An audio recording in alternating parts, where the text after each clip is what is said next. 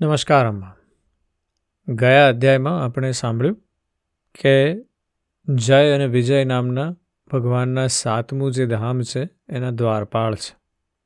સનકાદી મુનિઓ, સનકાદી ઋષિઓ જે બ્રહ્માજીના પુત્રો છે, બ્રહ્માજીએ એમનો ઉત્પત્તિ કરી છે, એ એ દ્વારપાળની પાસે પહોંચી ગયા અને એ સીધા વૈકુંઠ ધામમાં ભગવાનના ધામમાં પહોંચવાનો પ્રયત્ન કરી રહ્યા છે. ત્યાં પહોંચવાની એમણે દ્વારપાળોને કોઈ પૂછ્યું નહીં. પાંચ વર્ષના બાળક જેવા છે, બસ એ તો ચાલ્યા જાય છે. એટલે દ્વારપાળો એમને રોક્યા.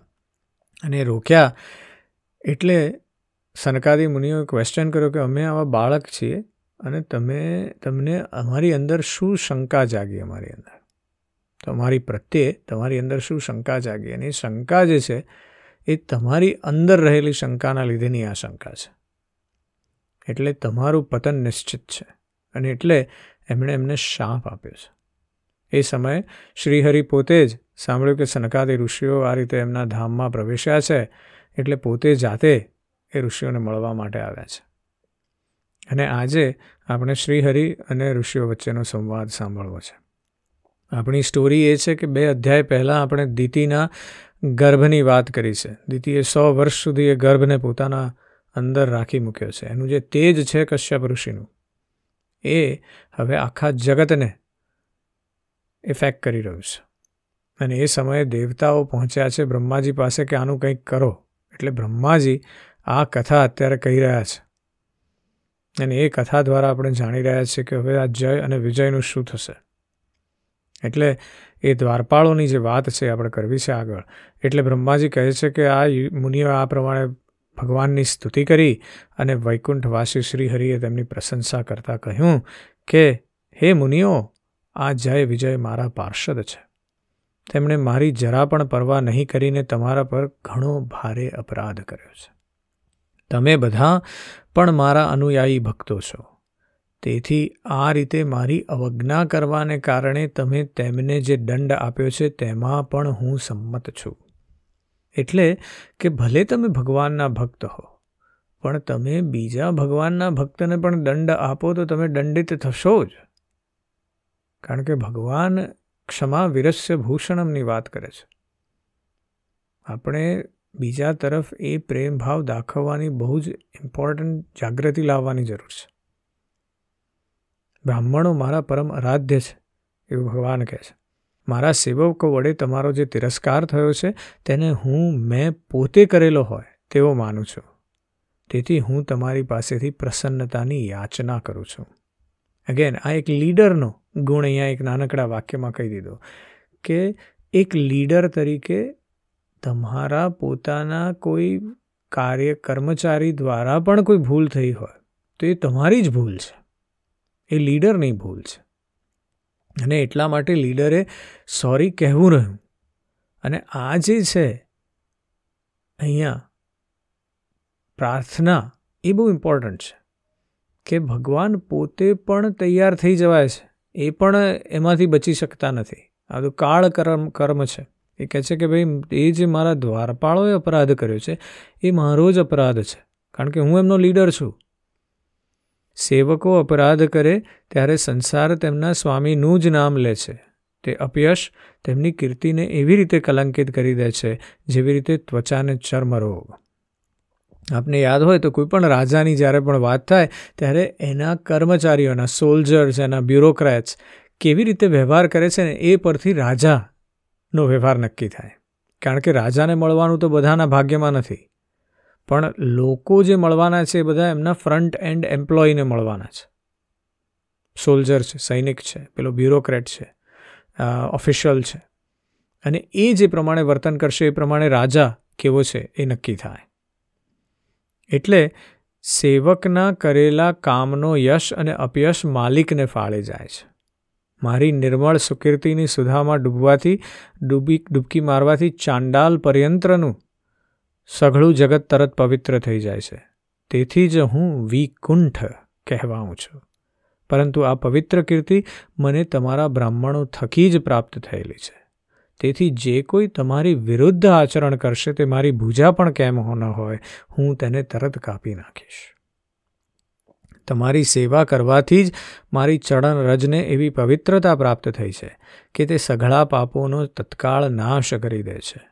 અને મને એવો સુંદર સ્વભાવ મળ્યો છે કે મારા ઉદાસીન રહેવા છતાં પણ લક્ષ્મીજી મને એક ક્ષણ માટે પણ છોડતા નથી. કે જેમનો લેશ માત્ર કૃપા કટાક્ષક પામવા, બ્રહ્મા વગેરે અન્ય દેવતાઓ અનેક પ્રકારના નિયમો અને વ્રતોનું પાલન કરે છે. એટલે લક્ષ્મીજીની કૃપા માટે કેટલા બધા પ્રયત્નો કરીએ છીએ આપણે. પણ મા, પણ શ્રીહરિને એ કરવાની જરૂર નથી તો લક્ષ્મીજી એમના જ પત્ની અને એમના જ દાસી છે જાણે. એટલે એ તો ઉદાસ થઈ જાય શ્રીહરિ તો પણ એમને છોડવા તૈયાર નથી. જેઓ પોતાના સંપૂર્ણ કર્મફળ અને મન અપર્ણ કરીને હંમેશા સંતુષ્ટ રહે છે, તે નિષ્કામ બ્રાહ્મણો પ્રત્યેક કોળિયાથી તૃપ્ત થતા રહીને ઘીથી તરબોળ જાત જાતના પકવાનનું જ્યારે ભોજન કરે છે, ત્યારે તેમના મુખેથી હું જેટલો તૃપ્ત થાઉં છું, તેટલો યજ્ઞમાં અગ્નિરૂપી મુખેથી યજમાને અર્પણ કરેલી આહુતિઓ ગ્રહણ કરીને થતો નથી. આમાં વાત એ યાદ રાખવાની છે કે માત્ર બ્રાહ્મણોને જમાડવાના નથી. કારણ કે અહીંયા આપણે શું કર્યું કે આ જ્યારે આવું વાક્ય કોઈએ સાંભળ્યું હશે, ત્યારે સમજ્યા શું કે પાછળનો ભાગ વાક્યનો સમજ્યા સમજ્યા છે, પણ આગળનો ભાગ ભૂલી ગયા છે. તો આગળનો ભાગ શું છે? કે જે નિષ્કામ બ્રાહ્મણ. બહુ ઇમ્પોર્ટન્ટ વાત છે. જો નિષ્કામ બ્રાહ્મણો કોળિયાથી તૃપ્ત થાય, ત્યારે મને આવી ફિલિંગ થાય કે ભાઈ મને બધું મળી રહ્યું છે. શ્રીહરિ એવું કહે છે. પણ વસ્તુ એ છે નિષ્કામ બ્રાહ્મણ. એ સૌથી મહત્ત્વની વાત છે. અને એ જો ના હોય, તો પછી આપણે શું કર્યું કે ભાઈ આપણે રૂઢી પ્રમાણે મચી પડ્યા અને કીધું કે બ્રાહ્મણ જમાડી દો, એટલે કામ થઈ જશે. પણ એ કેવા બ્રાહ્મણને જમાડવાની વાત છે? નિષ્કામ બ્રાહ્મણને. એ કહે છે કે યોગ માયાનું અખંડ અને અપાર ઐશ્વર્ય મારે આધીન છે. તથા મારા ચરણોદક રૂપી ગંગાજી ચંદ્રમાને મસ્તક પર ધારણ કરનારા ભગવાન શંકર સમેત સમસ્ત લોકોને પવિત્ર કરે છે.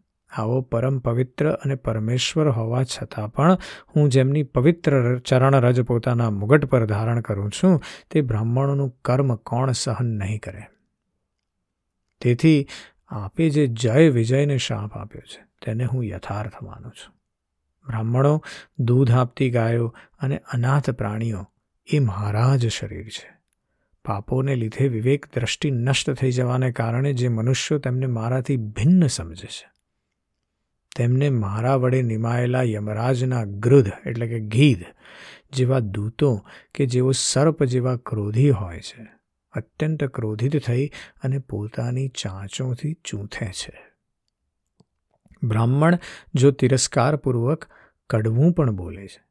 તેમ છતાં જે મનુષ્યો તેમનામાં ભાવના, મારી ભાવના કરીને પ્રસન્ન ચિત્તે તથા અમૃત સભર સ્મિતયુક્ત મુખકુળથી, મુખકમળથી તેનો આદર કરે છે, તથા જેમ ગુસ્સે થયેલા પિતાને પુત્ર મનાવે છે, તેવી જ રીતે જે મનુષ્યો પ્રેમપૂર્ણક વચનોથી પ્રાર્થના કરીને રહીને બ્રાહ્મણને શાંત કરે છે, તેમણે મને વશ કરી લીધા છે.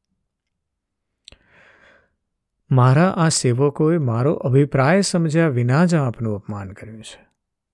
તેથી મારી વિનંતીથી આપ મારા પર માત્ર એટલી કૃપા કરો કે આમનો નિર્વાસન કાળ વહેલો સમાપ્ત થઈ જાય. આ લોકો પોતાના અપરાધને અનુરૂપ અધમગતિ ભોગવીને જલ્દીથી મારી પાસે આવી જાય. કે ભગવાન પોતે પણ બ્રાહ્મણોને માન આપી રહ્યા છે. એ અહીંયા બહુ સુંદર જોવાની વાત છે. કોઈ પણ મનુષ્ય હોય કે ભાઈ રિસ્પેક્ટ એ એટલી ઇમ્પોર્ટન્ટ વાત છે.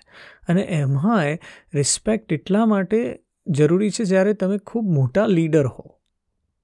અને તમારી નીચેના વ્યક્તિને જો તમે આદર ના આપી શકો, તો એ તમારી અંદર રહેલી ઓછપ દેખાડે છે. જે સાચો લીડર છે ને, એ તો દરેક વ્યક્તિને માન આપવા તૈયાર છે. દરેક વ્યક્તિનું પોતાનું કર્મ છે.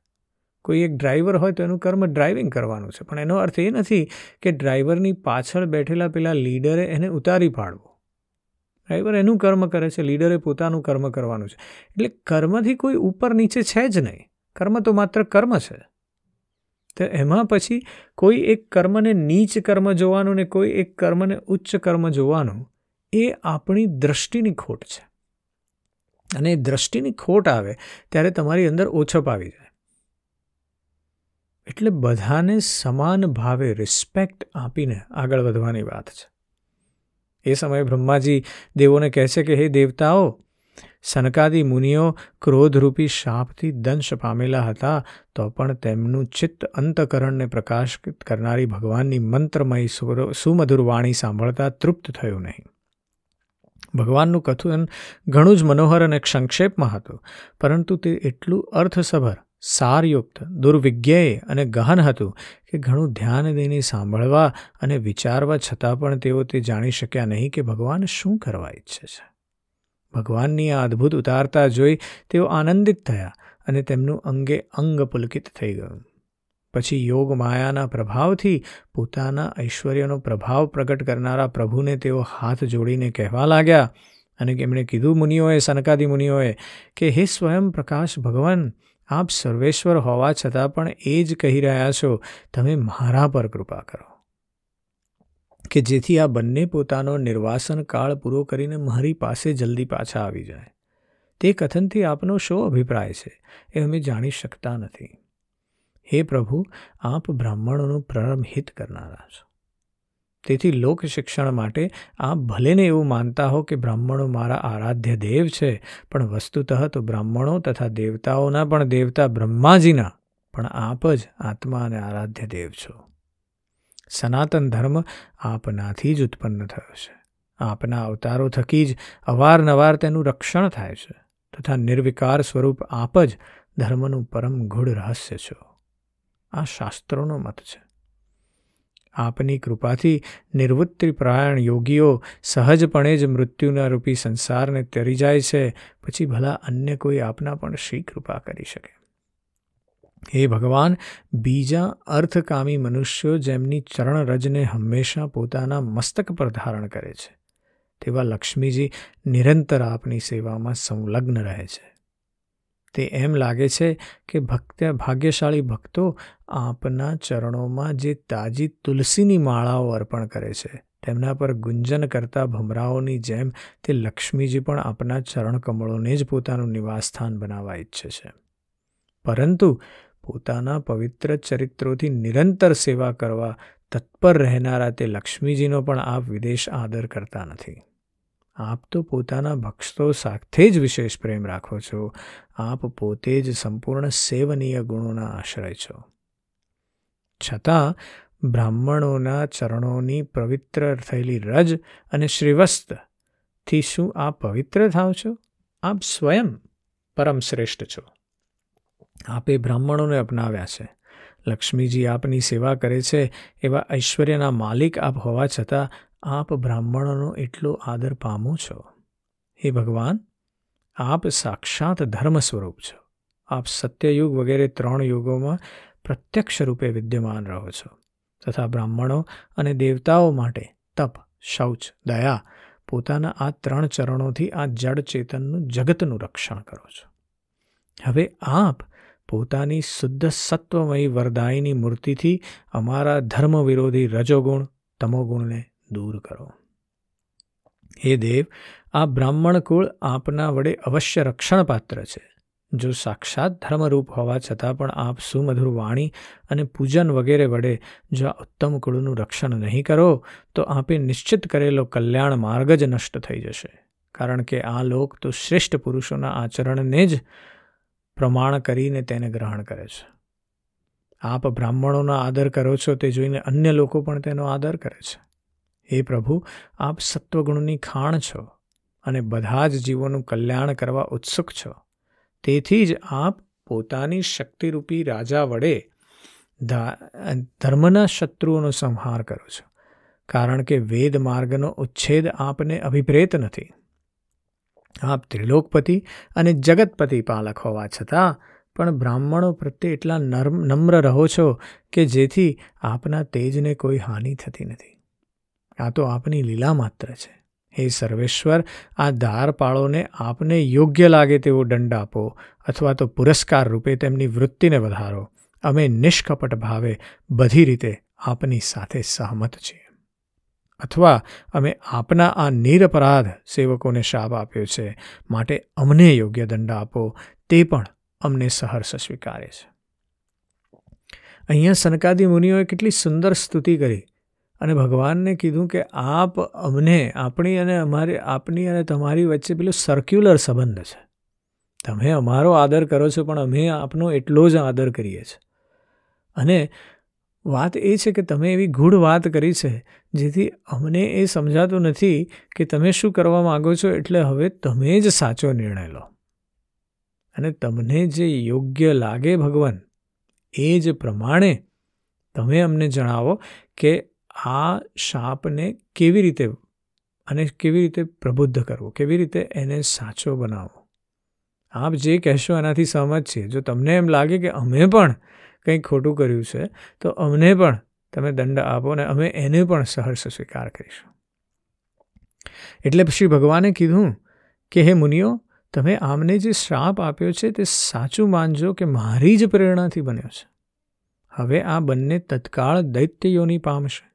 તથા ક્રોધાવેગને લીધે વધેલી એકાગ્રતાને કારણે સુદૃઢ યોગથી સંપત, સંપન્ન થઈને ફરી પાછા, જલ્દીથી મારી પાસે આવી જશે.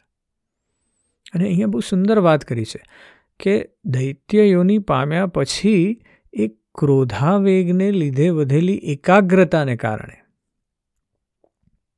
ક્રોધાવેગથી બનેલી એકાગ્રતાને કારણે. ઘણીવાર એવું થાય કે જ્યારે તમે ક્રોધમાં આવી જાઓ ત્યારે તમારું મગજ એક જ વાતમાં ચોંટી જાય. કારણ કે તમારી અંદર હોર્મોનલ જે ફ્લો છે એ બધો એક જ તરફ જવા માંડે. અને એના લીધે પણ એકાગ્રતા વધે. પણ એ જરૂરી નથી કે એ જ એકાગ્રતા લાવી. કારણ કે એ એકાગ્રતા એ દૈત્ય વૃત્તિવાળી એકાગ્રતા છે. તમારી અંદર એકાગ્રતા જરૂર આવી, પણ એ દૈત્ય વૃત્તિની છે. એટલે એ સમાજને અને બીજાને હાર્મ જ કરશે. અને તમને પણ હાર્મ કરશે. તમારા માટે શત્રુઓ જ બનાવશે. એકાગ્રતા જરૂર છે.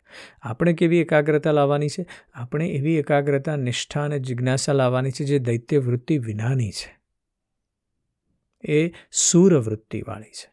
એની અંદર એવા પ્રકારની આપણે એકાગ્રતા લાવવાની છે એવું ચિંતન કરવાનું છે કે જેથી આપણે શ્રી હરિ તરફ જઈ શકીએ, એનાથી વિમુખ નહીં.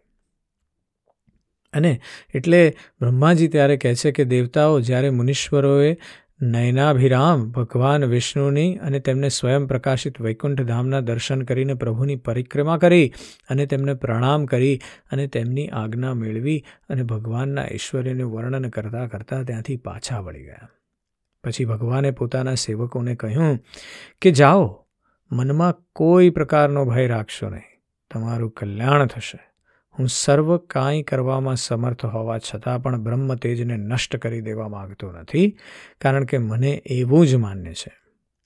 એકવાર હું યોગ નિદ્રામાં સ્થિત થયેલો હતો, ત્યારે તમે દરવાજે પ્રવેશતા લક્ષ્મીજીને રોક્યા હતા.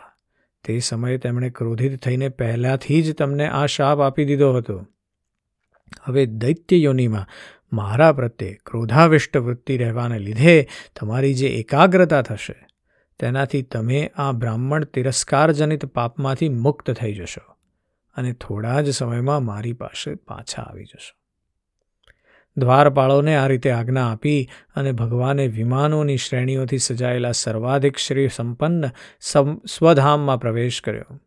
તે દેવશ્રેષ્ઠ જય વિજય તો બ્રાહ્મણોના શાપને કારણે બ્રહ્માના ભગવાનના તે અલ્લુંગ અનુંગલીય એવા ધામમાં જ શ્રીહીન થઈ ગયા. અને એમનો બધો ગર્વ ગળી ગયો. હે પુત્રો, ત્યાંથી તેઓ વૈકુંઠ લોકમાંથી નીચે પડવા લાગ્યા ત્યારે શ્રેષ્ઠ વિમાનો પર આરૂઢ વૈકુંઠવાસીઓમાં મોટો હાહાકાર મચી ગયો. તે સમયે દીતીના ગર્ભમાં કશ્યપજીનું જે ઉગ્ર તેજ રહેલું હતું, તેમાં ભગવાનના તે બે પાર્ષદ શ્રેષ્ઠોએ પ્રવેશ કર્યો. તે બંને અસુરોના તેજના લીધે તમારું સૌનું તેજ ફિક્કું પડી ગયું છે. આ સમયે ભગવાન આવું જ કરવા ઈચ્છે છે. જે આદિપુરુષ સંસારની ઉત્પત્તિ, સ્થિતિ અને લયનું કારણ છે, જેમની યોગ માયાનો મોટા મોટા યોગીઓ પણ મુશ્કેલીથી પાર પામી શકે છે, તે સત્વગુણ વગેરે ત્રણ ગુણોના નિયંતા શ્રી હરિ જ આપણું કલ્યાણ કરશે. આ બાબતમાં આપણા વિચાર કરવાથી શો લાભ? એટલે બ્રહ્માજીએ અહીંયા પેલી આખી સ્ટોરીની જે ઘટના હતી, એનું ક્લોઝર લાવ્યા. એ કહે છે કે આ જે ઘટના જે વૈકુંઠ લોકમાં બની છે, એ આ જનલોકમાં અહીંયા સ્થાપિત થઈ છે. કારણ કે દેવતાઓ આવ્યા હતા કે ભાઈ દિતિના ગર્ભમાં રહેલા તેજથી ચારે બાજુથી બધું તેજ ઓછું થઈ રહ્યું છે. ત્યાં શું છે શું એવું? એટલે એ તો વિષ્ણુના, ભગવાન વિષ્ણુના સાતમા જે સ્થાન છે એ સ્થાનના દ્વારપાળો દિતિના ગર્ભમાં પહોંચ્યા છે એટલે એના તેજથી તો આ થવાનું જ છે. પણ એ અત્યારે હવે દૈત્ય યોનિમાંથી, દૈત્ય યોનિમાં પડ્યા છે. એટલે હવે ત્યાં જે થશે, એની વાત આપણે આવતા અધ્યાયમાં કરશું.